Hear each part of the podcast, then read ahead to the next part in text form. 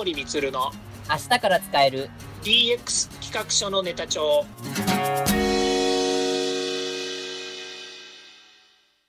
こんにちは。サートプロの近森充です。こんにちは。アシスタントの堀内隆です。この番組は IoT、AI の教育事業の専門家近森充が DX デジタルトランスフォーメーションについて実際の事例を交えながら DX とは何か DX でどんな未来ができるかをご紹介いたします。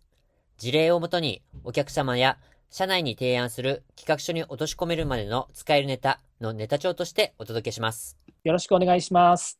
DX 企画書のネタ帳第80回目のテーマは前回に続きましてレガシー、地方、不利な条件でも DX した小さな巨人たちのテーマで今回はですね、えっと、印刷業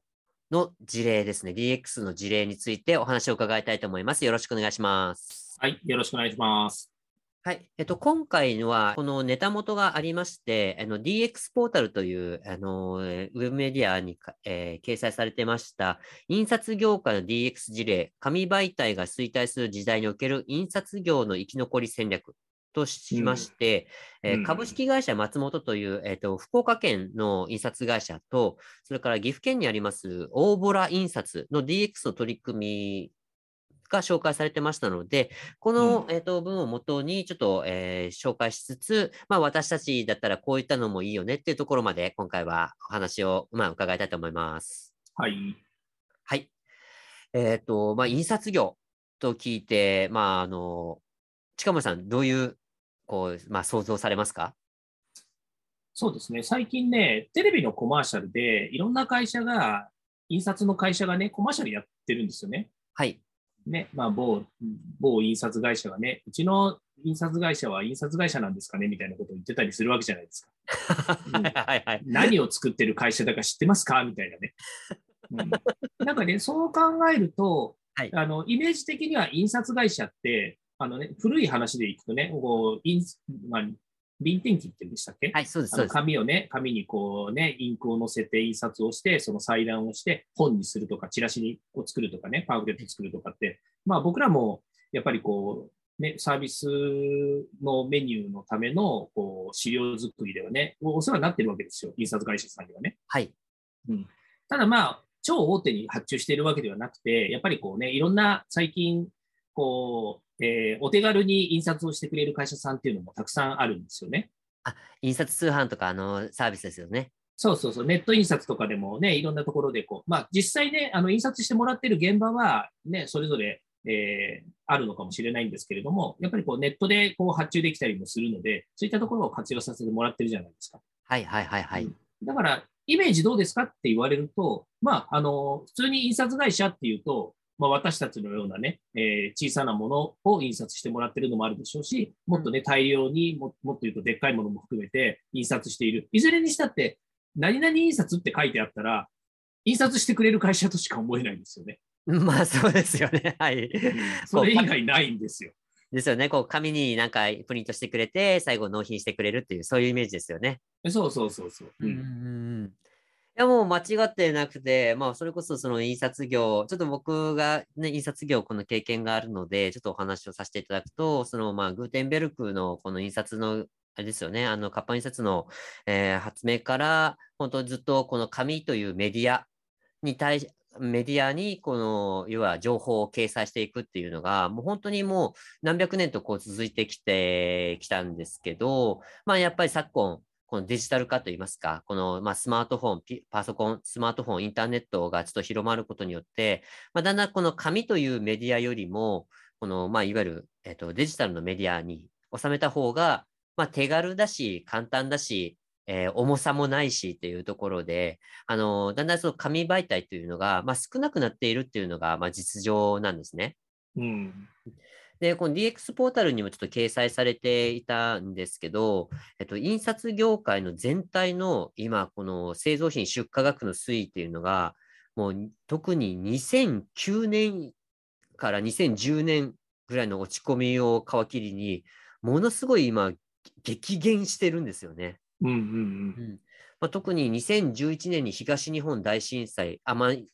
その前から言うと、2008、まあ、と8年、7年、8年のあのリーマンショックの頃からの落ち込みっていうのも激しくなってきたっていうのもあるんですけど、まあ、2011年に、まあ、東日本大震災が発生して、で、あの頃、あの時にやっぱりその紙を作る工場とかが軒並みやっぱり被害に遭ったんですね。東北に結構その、えっ、と、製紙会社の工場が多かったっていうところもありますので、うん。で、そのあたりからやはり、あのやっぱり紙に頼りすぎるの、やっぱリスクがあるみたいなところっていうのが、まあ、あったんじゃないかなってちょっとあの想像しまして、やはりこの2012年以降が一気に、まあ、出荷額がダウンしてて、で、まあ、ここからさらに、まあのまあ、デジタル化、いわゆる、えっと、スマートフォンとかが進んできたので、どんどんどんどんもう右肩下がりで続いているっていうのが実情なんですね。全く戻る気配は見えないですよね。いやー、もう見えないですよね、本当に。うん。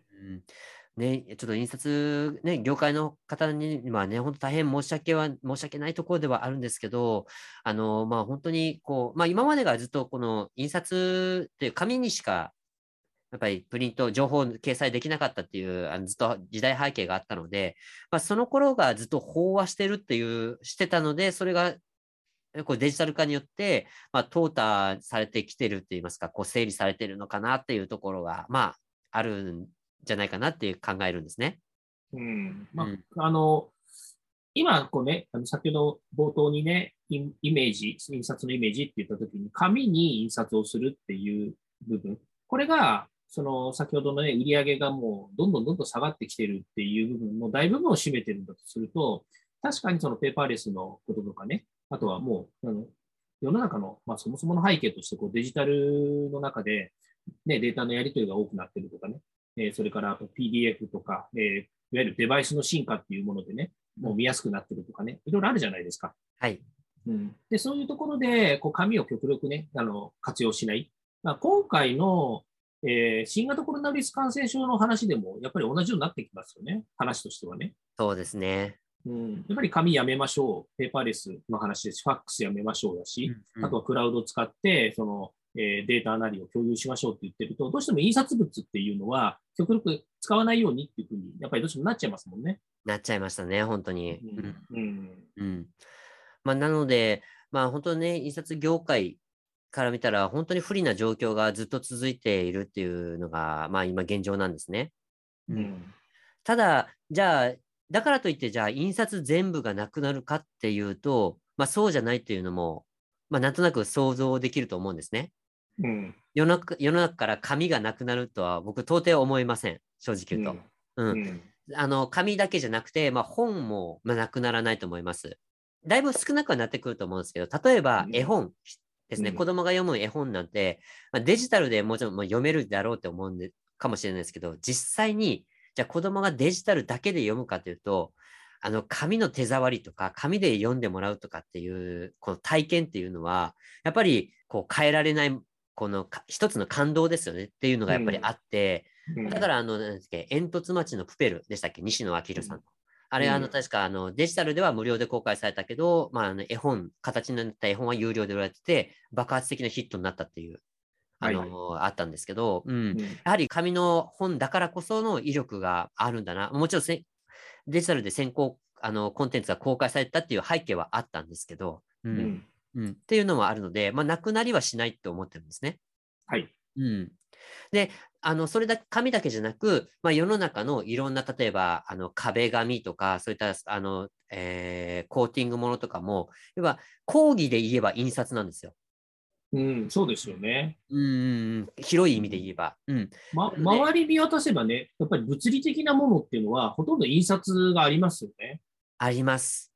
なので、印刷自体全部がなくなるっていうのはないんですよ。今後も。うんうんうんまあ、なんですけど、やはりその、えーと、それまで飽和していた印刷の業界というのが、あのどんどんどんどんその淘汰されていくっていう流れっていうのは、おそらく止められないだろうというのが実情だと思います。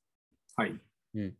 まあ、そんな、ちょっと先行きが暗いというばかりずっと話はしてるんですけど、そんな中でも、やはり、その、まあ、生き残りをかけてっていうのをちょっと、まあ、あまり後ろ向きな感じであ語弊があって恐縮なんですけど、あの、じゃあ、我が社はこういう状況だからこそ、こういう取り組みをしよう。で、こういう取り組みをして、えー、また先々に、先々にこうつなげていこうというふうに、まあ、いわゆるその手段として DX 化、まあ、IT、DX 化を進めて、あ、ごめんなさい、IT、DX を推進していくっていうところにシフトした会社が、ちょっと今回あの紹介されています。うん。はい。じゃあちょっと2つばっかりですね。今回ちょっと紹介されていたのを、えっと、簡単に紹介したいと思います。えっと、まずは、あの、卒業アルバムなどの制作、アルバム制作をメインの事業としていた印刷会社、えっと、福岡県にあります松本という印刷会社です。えっと、もともとこの、あの、卒業アルバムを中心に、この、えっと、えー、展開していた、あの、会社なんですけど、この会社は、じゃあどういう、あの、えあの、まあ、いわゆる DX 化というか、DX あたりをやっていったかと言います、取り組みをやっていったかと言いますと、あの、まあ、アルバムを作っていたというこの実績とかノウハウっていうのはもうすでにもうずっと長年の蓄積があるので、それをもとに、まあ、この AI による、まあ、レイアウトの自動化ですね。こうレイアウトとか決めていくのって結構その手作業とか人の、まあ、いわゆる人が人的で、例えば、あの、イラストレーターとかインデザインとか使ってやっていくのって、もう非常に煩雑でかつコストがかかるんですね。うん。なので、この AI によるレイアウトの自動化や、それから自動製法工場などをこう製造工程を、まあ、こう、オートメーション化していったっていうところが一つあり、紹介されています。さらに、このデジタルの技術を使って、このアルバムのデザインを、えっと、オーダーメイド対応させて、あすることによって、このお客,、まあ、お客さんの要望ですね、まあ、各学校サイドになってくるとは思うんですけど、の要望に合わせた、まあ、商品の高付加価値化に成功していったというところが紹介されています。うん、はい。こちらが一つ目の事例です。はい。はい。二つ目は岐阜県にある大ボラ印刷の事例ですね。で、あの、ちょっと印象が、ちょっとインパクトが強かったのが、この大ボラ印刷、営業をやめますという宣言をしたというところがあります。うん、具体的にじゃあ何をやっていったかというと、まあ3つの軸がありまして、まあ、1つは、えっ、ー、と、差別化。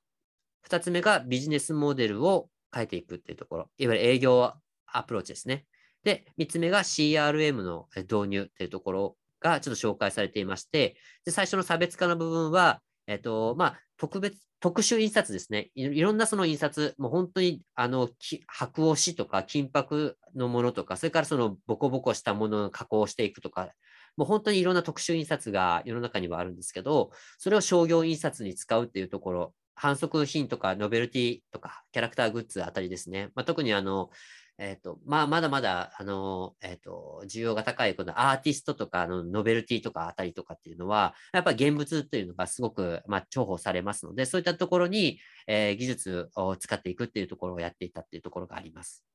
で、二つ目が、このビジネスモデル、営業アプローチの変化、あのを変えていったってところですね。例えば、あのまあ、営業ってどうしても、まあ、営業担当が、もうお客様に直接行って直接ご用聞きしてっていうスタイルが、まあ、圧倒的に、まあ、多いあの業界なんですね。これ、あの、ちょっと僕がいた会社、元いた会社もそうだったんですけど、もう営業が一人一人もう個別でずっとそのお客さんのとこ行っては帰って、行っては帰ってっていうのをずっとやっていたっていうところがあるんですけど、まあ、それをあのカスタマーサポートと、それからインサイドセールスの部門をあの、えっと、作って、バックオフィスからこう営業、印刷の現場まで全てまあ、一貫してあのアプローチできて営業コストを下げていったっていうところが紹介されています。うん、はい。あえー、3つ目がこの CRM の導入ですね。カスタマーリレーションシップマネジメントですね。こちらをちょっと導入して、あの、こう接点あったお客様のこの顧客データを蓄積して、データの分析から顧客ニーズを、えー、可視化して、またその市場動向を予測したり、まずはお客様にアプローチをまたし直すというところというのも紹介されていました。うんまあ、その中で、この、え、ー、と、まあ、大ボラ印刷さん、それから松本さんですね。この2社が、まあ、この厳しい、このね、状況の中でも、こう時代に合わせたこの変化をこう行っていくことによって、こう生き残り戦略を太っているっていうところが、まあ、紹介されています。まあ、このあたりどうでしょう？あのー、まあ、DX 推進、まあ、今回 DX 事例としてちょっと紹介っていうふうにはされてるんですけど、まあ、実際どうでしょう、こう DX っていうよりはこう、うんデジタライゼーションところまでいかないのかなっていうところなんですけど、近森さん的にはどうでしょう？この読んだ感じとしては。うん、そうですね。まずは、その今、あのそうは言ってもね、うん、えー、印刷業界全体がどんどんこう、えー、売り上げが落ちている。はい。まあ、もっと言うと、お客様がいなくなってきているっていう状況なわけですよね。はい。まあ、その中で、じゃあ今あるお客様とどれだけの、まあ、サービスを提供していくのか。はい。今いるお客様に対して新たな価値を提供していくっていうものが何なのかっていうところに目がいってるっていうところだと思うんですよね。はいはいはいはい。それは、例えば、オートメーション化したり、高付加価値化をしたりというような、まあ、キーワードだったりとかね、うん、から差別化したり、ビジネスモデル変化をさせたり、CRM 化したり、という中で、お客様との、えー、あり方っていうものを変化させてるっていうことなんですよね。はい、うん、まあ、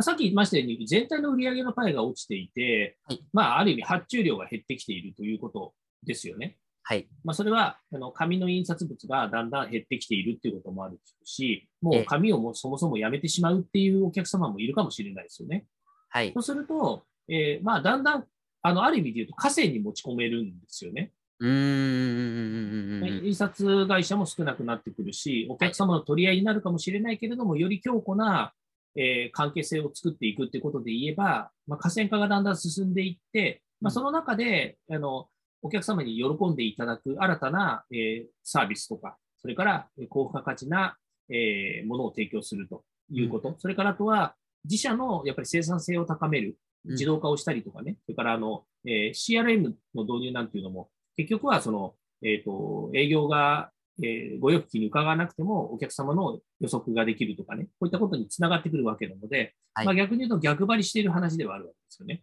ですね。うん、うんまあ、よいかにその、えっ、ー、と、今いる従業員が効率的に動けるようになるかってことなんですよね。うん例えばね、全自動印刷機を導入するっていうだけでも、人がそこに2人とか3人、あの、はっついてなくても、はい、勝手にその印刷物が出来上がってくるっていうのがあるわけですよね。はいはいはいはい。今、あのデスクトップパブリッシングで DTP とかっていうのがね、まあ、世の中世間いっぱいあると思うんですけれども、はい、その自分たちの印刷会社さんがデザインをやらなくても、お客様がデザインをして持ち込んでくれるっていう新たな、こう、えー、なんですよね、その、えっ、ー、と、仕組み作り、世の中の、なんでしょうね、えっ、ー、と、大きな流れの中の、えー、機能的な部分っていうものは、お客様が担っているところってありますよね。ありますね、はい。まあ、それがいつからかとかね、それが印刷業界に与える影響がどうだったかっていうことは、ちょっと、あの、私には分からない部分がありますけれども、やっぱりそうやって印刷に特化をするっていうところで考えると、より印刷を効率的にするとか、えー、まあ、高付加価値にするとかね、そういったものっていうのは、あの、印刷業界自体がやりやすい状態であるんじゃないのかなと思うんですよね。はい。うん。で、えー、例えば印刷の自動化をしたときに、そこに関わっていた人たちを新たな別の仕事に割り振るとかっていうことだって、これも、まあ、ある意味で言うと、まあ、講義の意味で言うとね、あの DX っていう部分になっていくのかなっていう気がしますよね。ああ、確かに。まあ、そうですよね。うん。まあ、まあね、あの、その DX したというそのポイントに当ててくださったっていうのはすごく、まあ、ありがたいところではあるんですけど、なんかこの、まあ、とはいえと、やっぱり、こう、印刷ばかりにその囚われてしまうと、やっぱり、この難しいのかなっていうところが、ちょっと僕の中でちょっと引っかかっていまして、これ、た、例えばなんですけど、あの、まあ、この印刷の業界って、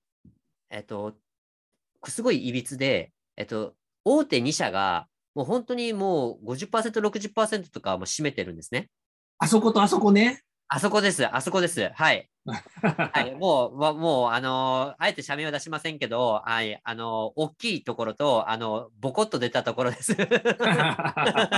うん。はい。で、そこの2社っていうのは、あのメインさん、いわゆるメイン事業は印刷じゃないんですよ。ええー、印刷会社なの印刷って名乗りながら、あのメイン事業ってほぼ半導体とかあのあたりなんですよ。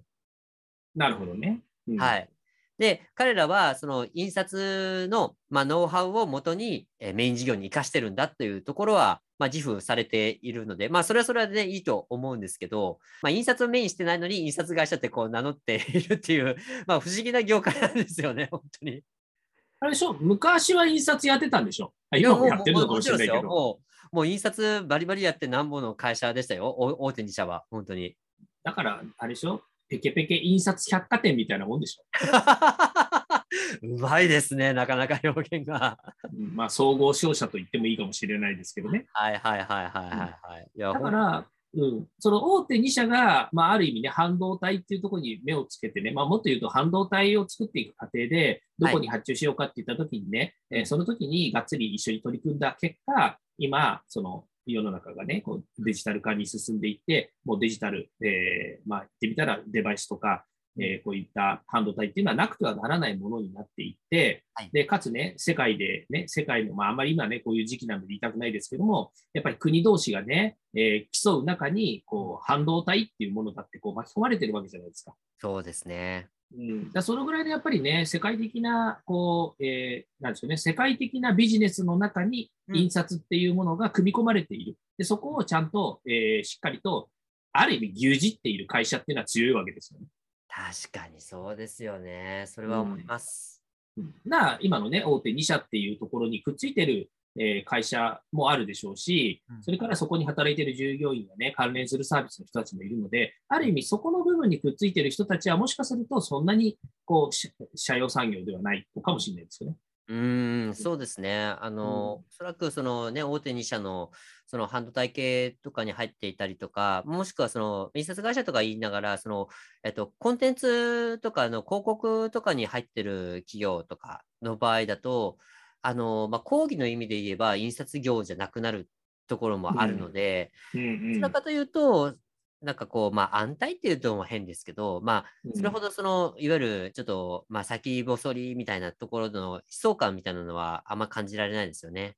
そうですよね。うん。だからその紙に印刷をするっていうこと、もう最初のね、イメージの話ですけど、紙に印刷をするっていうことだけ捉えちゃうと、うん、もうこれはあのね、明らかにもうどうしようもなくなってきちゃってるよねっていうふうになっちゃうわけですよね。うん、そうなんですよね。ただ、うん、あの業界の零細、中小零細、まあ、特に小規模零細の企業の場合は、もうそこしかやれないっていうところが結構多くて、で、うん、そのか、その、その小規模零細の会社の大手の取引先が、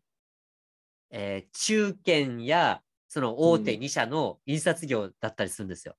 なるほどね。だから、うん、いわゆるもう業界大手中堅の下請けが一番の、えー、メイン取引先ですとかっていう小規模会社が圧倒的に多いです。うん、まあ、日本のいろんなあの産業の構造と似てるっちゃ似てるんですよね。うん、例えば自動車産業も、えー、ティア1、ティア2、ティア3とかね、えー、下請け、真受けみたいな感じであったりとか、IT 産業もそういうふうになってるとこあるじゃないですか。ありますね。うん、特にその世界の中で日本のね、産業ってそういうなんかピラミッド型のね、階層構造で、えー、仕事が決まってるみたいなのってよく言われるじゃないですか。はい。うんまあ、だからこそね、せっかくこのチャンネル DX 企画書のネタ帳って言ってるわけだから、はい、ちょっとはね、あの、企画っぽくしたりね、妄想っぽくしたりしたいわけじゃないですか。あ、そうですね。うん、うん、なんかね、発信したいじゃないですか。はいはいはいはい。いや、もうじゃあもう、世の中から紙使うの禁止しろって。それは違うな。いや、でもまあ、本当にあれですよね、その世の中から紙がなくなった時のことを考えてみるっていうのは、うん、まあ、極論、まあ、僕、ないと思うんですよ。ないと思うんですけど、極論、そっから、そこから考えて DX を推進していくっていう、いわゆる、うん、なんでしょう、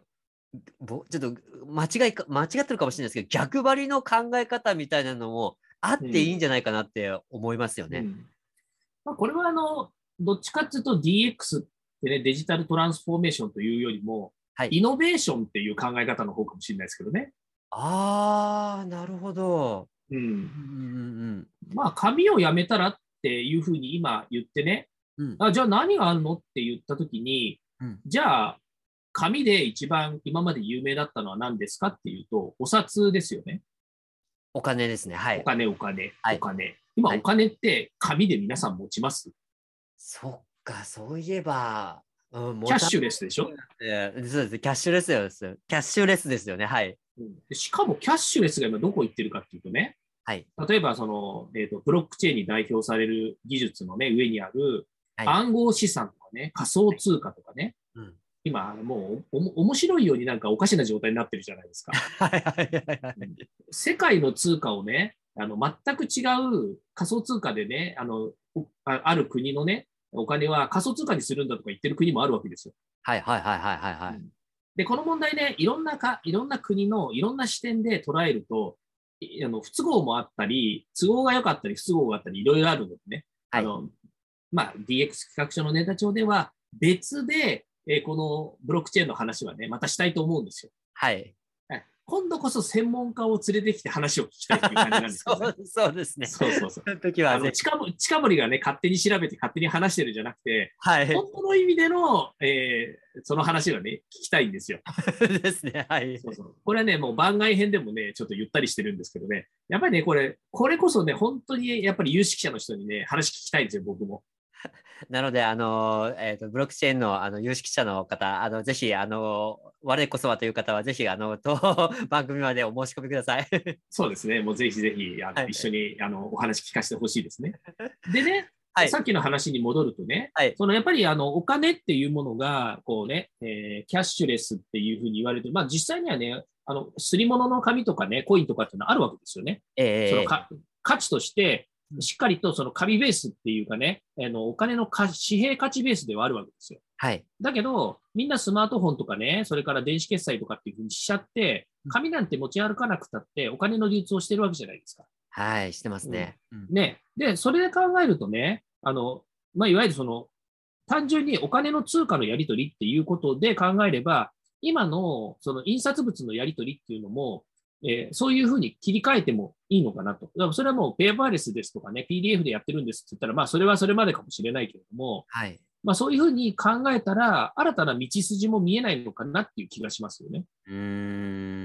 んね。まあ、印刷っていうものが新たなプラットフォームですよね。新たなプラットフォームっていうのは、印刷っていうプラットフォームじゃなくて、うん印刷して皆さんが共有するっていうプラットフォームじゃなくて、印刷しないんだけど、印刷のプラットフォームっていうものは、何か新しいものは、付加価値が使れ作れるんじゃないかなっていう気がしますよね。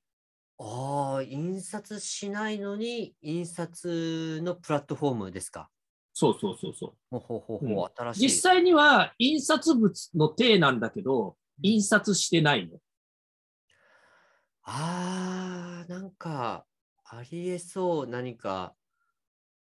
うん。まあ、一つはね、うん例えば VR とか AR、まあ、AR はちょっと違うかもしれないですけど、VR とかっていうとね、うん最近メタバースとかっていうのも出てるじゃないですか。はいはいはいはい。うんまあね、これね、あの、あの、プロの方に言わせるとね、あの、そんな話しねえでね、あの、ガジェット買ってきて目の前にね、あの、VR ガジェットつけろって言われるんですけどね。はい。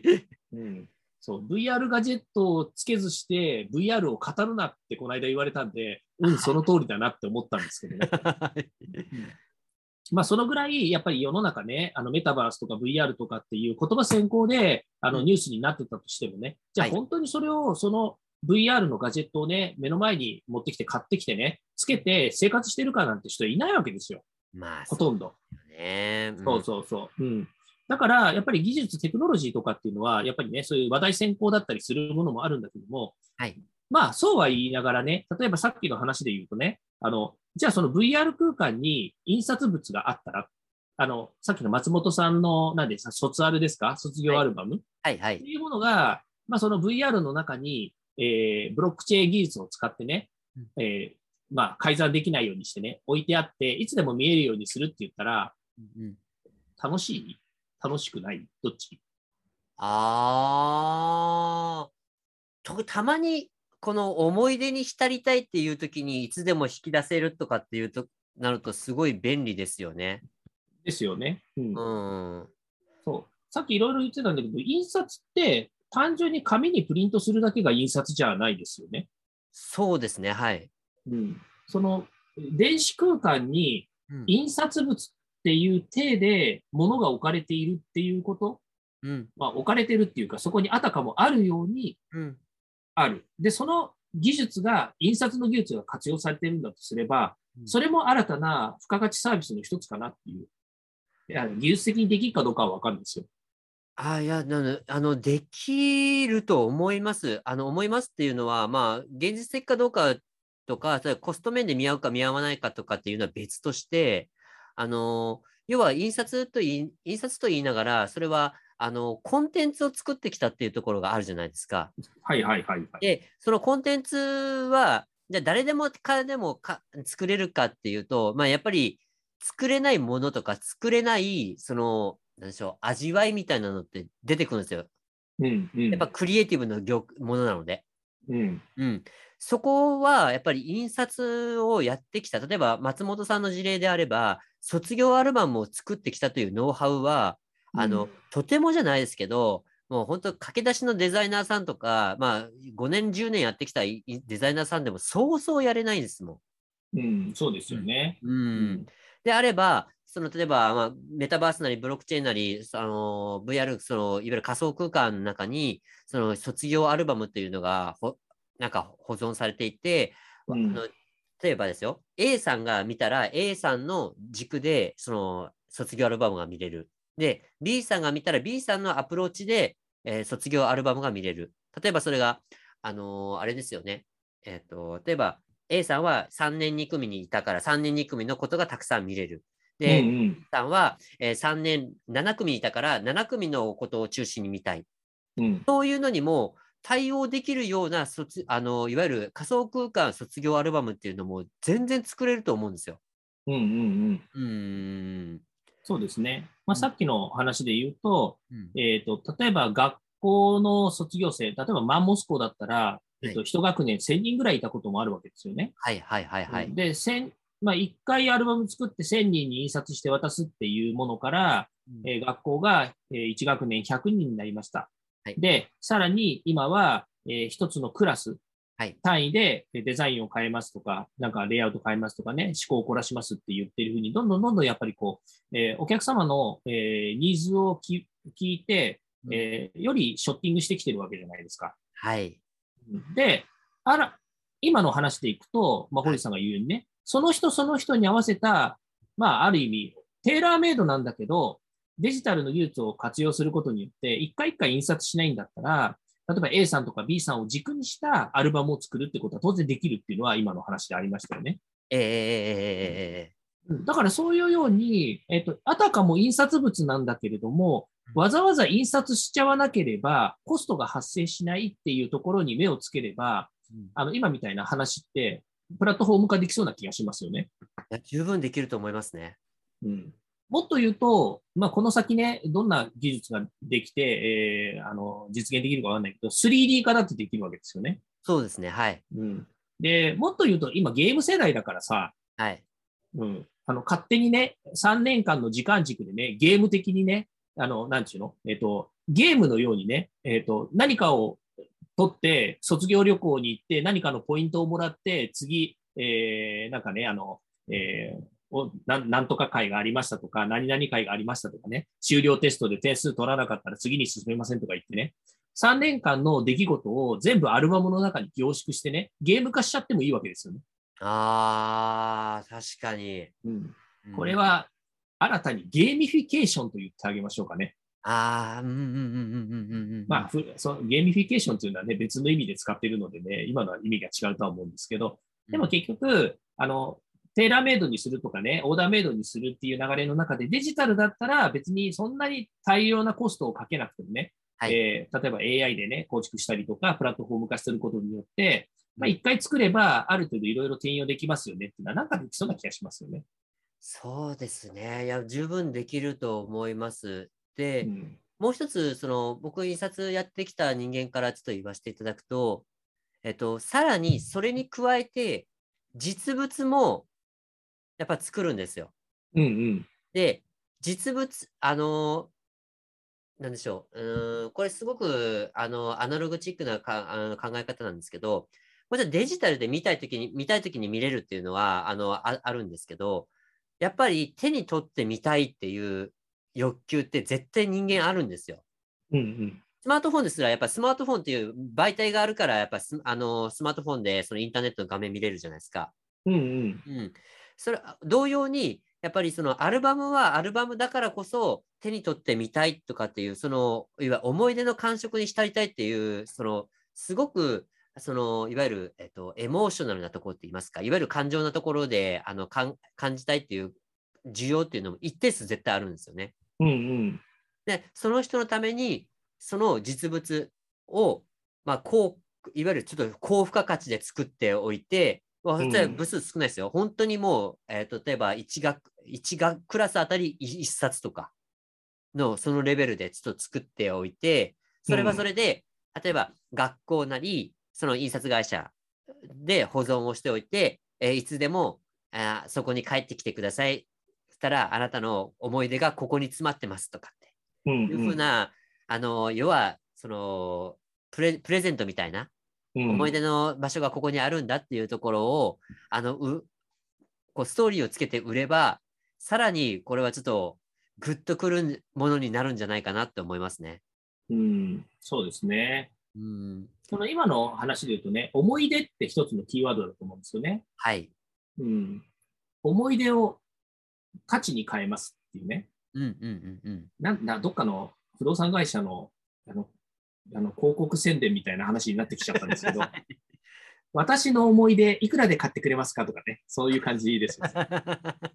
まあまあまあまあ、露骨ですけど、そうですよね。はい。そうそうそう。まあね、あの、いわゆる学校3年間、ね、あの、か多感な時期をね、過ごした学校3年間で、いい思い出、悪い思い出っていうのはたくさんあるのでね、まあ、はい残したい人、残したくない人もいると思うので、やっぱりそこはかなり、その、テーラーメイドというかね、その、その欲しい人なりの、やっぱりストーリーで欲しいわけですよ。うんうんうんうん。なんかと、アルバム欲しくねえって人だっているわけですよね。ああ、いますね。はい。なんならもう、その学校生活、その、なんちゅうの、えーブラックな学校生活はね、ブラックっていうのはあれ、まあまあ、ブラックでもいいと思います。はい。うん、ね、その闇のようなね、はいえまあ、その黒歴史ですね。ー黒歴史っていうのか、それはいそれそれ、その黒歴史はね、抹殺してほしいとか言うわけじゃないですか。います。います。はい。そうそう、うん。だからね、思い出として残してほしくないみたいなね、うんうんう人もいるかもしれないので、まあ、人それぞれ違うんだろう。だけど、もう今の世の中何でも残っちゃう世界だからね、うんそう言ったって、残したい人は残したいわけじゃないですか。はい。うん。だからそういう意味では、かなりね、パーソナルな部分に踏み込んでいっても面白いのかなと思いますよ。そうですね。まあ、うんこれは、なんでしょう、やはりその、まあ、仮想空間、まあ、デジタル、まあ、デジタルがベースで、まあ、仮想空間やそういったところでいろいろ残せたり、またブロックチェーンでその限定した人しかアクセスできないとか、そういったところができるから、また、こういった、要は、まあ、今回のね、ちょっともう妄想 DX みたいな感じになったんですけど、うんあの、ことも、あの、まあ、印刷特化という軸をもとに、えー新しい、その、す産業まではいかないかもしれないですけど、新しい、空間への展開っていうのも、まあ、物理的には可能じゃないかなっていうところですよね。そうですよね。うん。まあ今ね、世の中新しいサービスとか新しい価値観というものがどんどん生まれてくるので、まあはいその中でね、え要はあの、か、あのね、この印刷っていうものが新しい価値観に基づいていくと、今、社用作業になってるって話になってきちゃって、これ止めようがないわけですよ。僕らの単位ではね。うん。うん。世の中の流れだし、世界の流れだし、もっと言うと地球の環境の話だったりすると、ね、誰もノーって言えなくなってきちゃうわけですよ。ですね。その代わり、まあ、DX で言ったらね、デジタルっていうものがどんどん進化してね、新しい付加価値を求めて、えー変化していってるんだとすればね、うんじゃあ、アルバム、ね、例えば卒業生100人いますと。で、その年のアルバム100冊しか作りませんと。うん全部 NFT 化しちゃいましょうと。ほうほうほうほうん、ノンファンジブルトークンね。う。うんうん、で、その時卒業した100人が持っているアルバムなんて、その人たちにしか価値がありませんうんうん、でも100冊ありますと。はい100冊分はい。ありますと。はい。10年後、その中の一人がかなり大物になりました。ほうほうほうほう。例えば、アイドルとして日本を背負って立つアイドルになったとします。その中の一人が。はいはいはい。その人のアルバム欲しいよねって思う人が出てきて、世の中に100個しかないわけですよ、アルバム。ねですね。はいはいはいはい。そうそうそのアルバム、もうね、作った時には無価値でしたと。はい。10年後、あるアイドルのおかげで、1億円になりましたとかってなるかもしれない。ああ、十分ありえそう。アルバム作って NFT 化しといてよかったってその時思うかもしれないですよ。いやー、十分あり得る話です。今ね、あのー、まあ本当、まあアイドル事例出されたんですけど、まあそういうのって確か、うん、うん、ああるんじゃないかなっていうところ、十分可能性あるかなと思います。いやらしいね、この番組ね。そんなことしか考えてねえのかよ、近森がっていう感じですよね。いや、あの妄想 DX なので、ここまでにほどとめとどめておきましょうか。そうそう。いや、だからね、今言ったような僕のね、話とか、えー、僕のね、この浅はかな思いをこう今口にしちゃったんだけど、はい、これが本当の意味で、このブロックチェーンとかね、NFT とかね、この将来の話の中でね、どういうふうにそうサービスとして展開できるのかっていうのは、これは専門家とか有識者の人に聞きたい話なんですよ。ああ、そうですね。うん。まあ僕が分かってないからっていうのもあるんだけれども、だけど、これをね、さっきの印刷業の話で言ったらね、印刷業が今後展開していく上での新しいヒントになるかもしれないじゃないですか。そうですよね。うん。うん、まあね、大手2社はね、大台がつくとことかね、凹凸があるところなんていうのは、はい、もしかするとね、この辺の話っていうのは当たり前のように議論してるかもしれないですよ。はいはいはい、はい、当たり前のようにね。はいはい、だけど、じゃあ中小零細のね、まあ、全然ね、あの話が分かんなくて、とんちんかなあのことをね、考えてるよりは、ね、新しいヒントっていうものがもしかするとあるかもしれない。うん。ね、下克上できる何かネタになるかもしれないじゃないですか。そうですね。うん。うん、そこね、ぜひ突っ込んでいきたいですよね。うんおっしゃる通りですね。もう、やっぱり、ね、業界全体が下がっていくところを、もう無理して、まあ、あのね、その下がっていく産業でやっていこうとしても、まあ、難しいっていう面は、どうしても否めないというところはありますし、じゃあまた何か、例えば、今回はね、コロナ禍とか、それから東日本大震災のような大きな、あのいわゆる外部からの痛手があった場合、もうやっぱりものともやっぱ沈んでいくっていうリスクすらあり得るところもありますので、やはりね、そういった大胆なこうシフトをしていく、まあ、そのヒントをね、この番組でもいいですし、まあ、各それぞれのね、DX の、えー、っと、まあ、あの記事とかそういったところを見て、ヒントを得ながら実際にあの着手していくっていうところで、やっていってもらいたいですね、できれば。そうですね。うんまあ、あの、ご苦労もあるかと思いますけど、ぜひね、イノベーションを起こしてほしいですよね。そうですね。もう大胆な改革を行うからこそイノベーションが起こる。まあ、DX もトランスフォーメーションするっていうのは、もうその大胆な一歩がない限りはできないと思ってますので、あの、うん、僕もね、印刷業にね、本当に9年ほどいたので、もう、ま、本当にね、印刷会社さん、一社社本当に頑張ってほしいと僕も思ってます。はい、そうですね。なので、ね、この DX 企画書ネタ帳もぜひね、聞いていただいて、何かしらヒントをつかんでいただければと思います。はい。次回はぜひどっかでブロックチェーン周りのね、関連する技術の話もしたいと思いますので、ぜひよろしくお願いします。よろしくお願いします。はい、ありがとうございます。それでは、えっと、レガシー地方、えー、不利な条件でも DX した小さな巨人たちのシリーズ、まだまだ続きますので、来週の放送もぜひお楽しみにしてください。ではそろそろエンディングの時間になりました。今回お話ししたことが社内社外問わず企画提案のネタになれば嬉しいですね。毎日更新近森光の DX 企画書ネタ帳は Spotify、Google、Apple 各種ポッドキャストおよび Amazon Music で配信しておりますチェックしておきたいという方はぜひいいねやフォローお願いいたしますまた、もう少し詳しく聞きたいという方は、Facebook で近森光で検索、または東京都代々木にあります株式会社サートプロのホームページまでお問い合わせお願いいたします。よろしくお願いします。それではまた来週。また来週。